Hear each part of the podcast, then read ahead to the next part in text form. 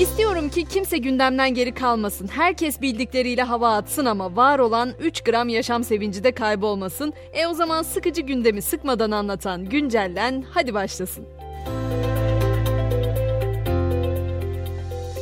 Bugün ekonomi konuşarak başlayacağız. Zira beklenen karar açıklandı. Merkez Bankası Ağustos ayı toplantısında politika faizini 750 bas puan artırarak %17,5'tan %25 seviyesine çekti. Beklenti faizde 250 bas puan artırma gidilmesi yönündeydi. Ancak bankanın piyasa beklentilerinin çok üzerinde bir faiz artırımına gitmesi yurt içi piyasaları hareketlendirdi.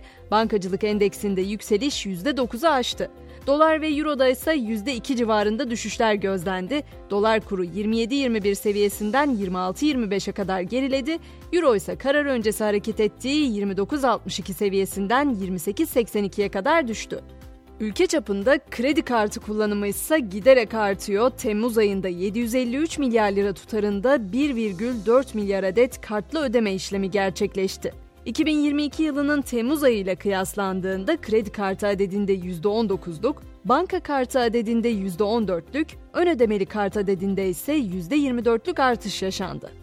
Gelelim yanan ciğerlerimize Çanakkale'deki orman yangını 48 saatlik mücadelenin sonunda kontrol altına alındı. 7 evin hasar aldığı 4080 hektarlık alanda etkili olan yangın nedeniyle kapatılan Çanakkale-Çankara yoluyla Çanakkale Boğazı da ulaşıma açıldı.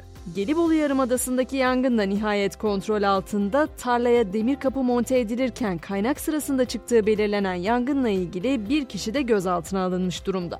İstanbul'a geçtiğimizde ise konumuz susuzluk. İstanbul'da yaz aylarında mevsim normallerinin üzerine çıkan sıcaklık nedeniyle barajlarda zaten az olan su da buharlaşıyor. Barajların genel doluluk oranı son 9 yılın en düşük seviyesine gerileyerek %31,25'e kadar düştü. Bu arada İstanbul demişken 65 yaş üstünü sevindirecek haber de İstanbul Büyükşehir Belediyesi'nden geldi. Tüm Özel Halk Otobüsleri Birliği'nin 65 yaş üstü yolculara tanınan ücretsiz taşımacılık hakkını uygulamayacaklarına ilişkin açıklamasının İstanbul'u etkilemediği, 65 yaş üstündekilerin kentte özel halk otobüslerinden ücretsiz yararlanmaya devam edeceği açıklandı. Bu kadar konuşmuşken doğaya daha ne kadar zarar verebiliriz deneyimi yapıyoruz bilmiyorum ama Japonya bugün itibarıyla Fukushima nükleer santralinde biriken 1 milyon tondan fazla radyoaktif suyu Pasifik Okyanusu'na boşaltmaya başladı. Su 2011 depreminde hasar gören reaktörleri soğutmak için kullanılmıştı. Tahliyeye ilk tepki Çin'den geldi. Pekin yönetimi oldukça bencil ve sorumsuzca olarak nitelediği suyun tahliyesinin başlanmasını kınadı. Çin Gümrük Genel İdaresi ise Japonya'dan deniz ürünleri ithalatının durdurulduğunu açıkladı.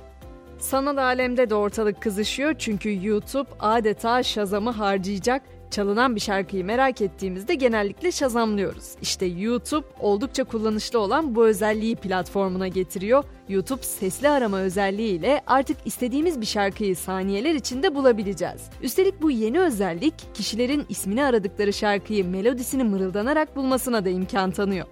Teknoloji dünyasının son zamanlarda öne çıkan yapay zekalı sohbet robotu ChatGPT ise bu kez tıp bilgisiyle kendinden söz ettirdi. Amerika'da yapılan araştırmada ChatGPT'nin hastalık teşhisi koymak ve doğru tedaviye karar vermek konusunda %72 başarı oranına ulaştığı tespit edildi. Artık spor diyelim Türkiye Futbol Federasyonu yaklaşık 10 milyon euroluk yatırımla bu sezonun ikinci yarısından itibaren Süper Lig'de yarı otomatik offside sisteminin kullanılacağını açıkladı. Kararın futboldaki rekabetin daha dengeli bir şekilde gerçekleşmesini amaçladığı belirtilirken yeni sistemin nasıl işleyeceği ve maçlara nasıl etki edeceği ilerleyen dönemde açıklanacak. Hemen gecenin maçlarına da bakalım. Avrupa Konferans Ligi'nde playoff turu ilk maçları bugün tamamlanacak. Fenerbahçe saat 20'de Hollanda'nın Twente ekibini ağırlayacak.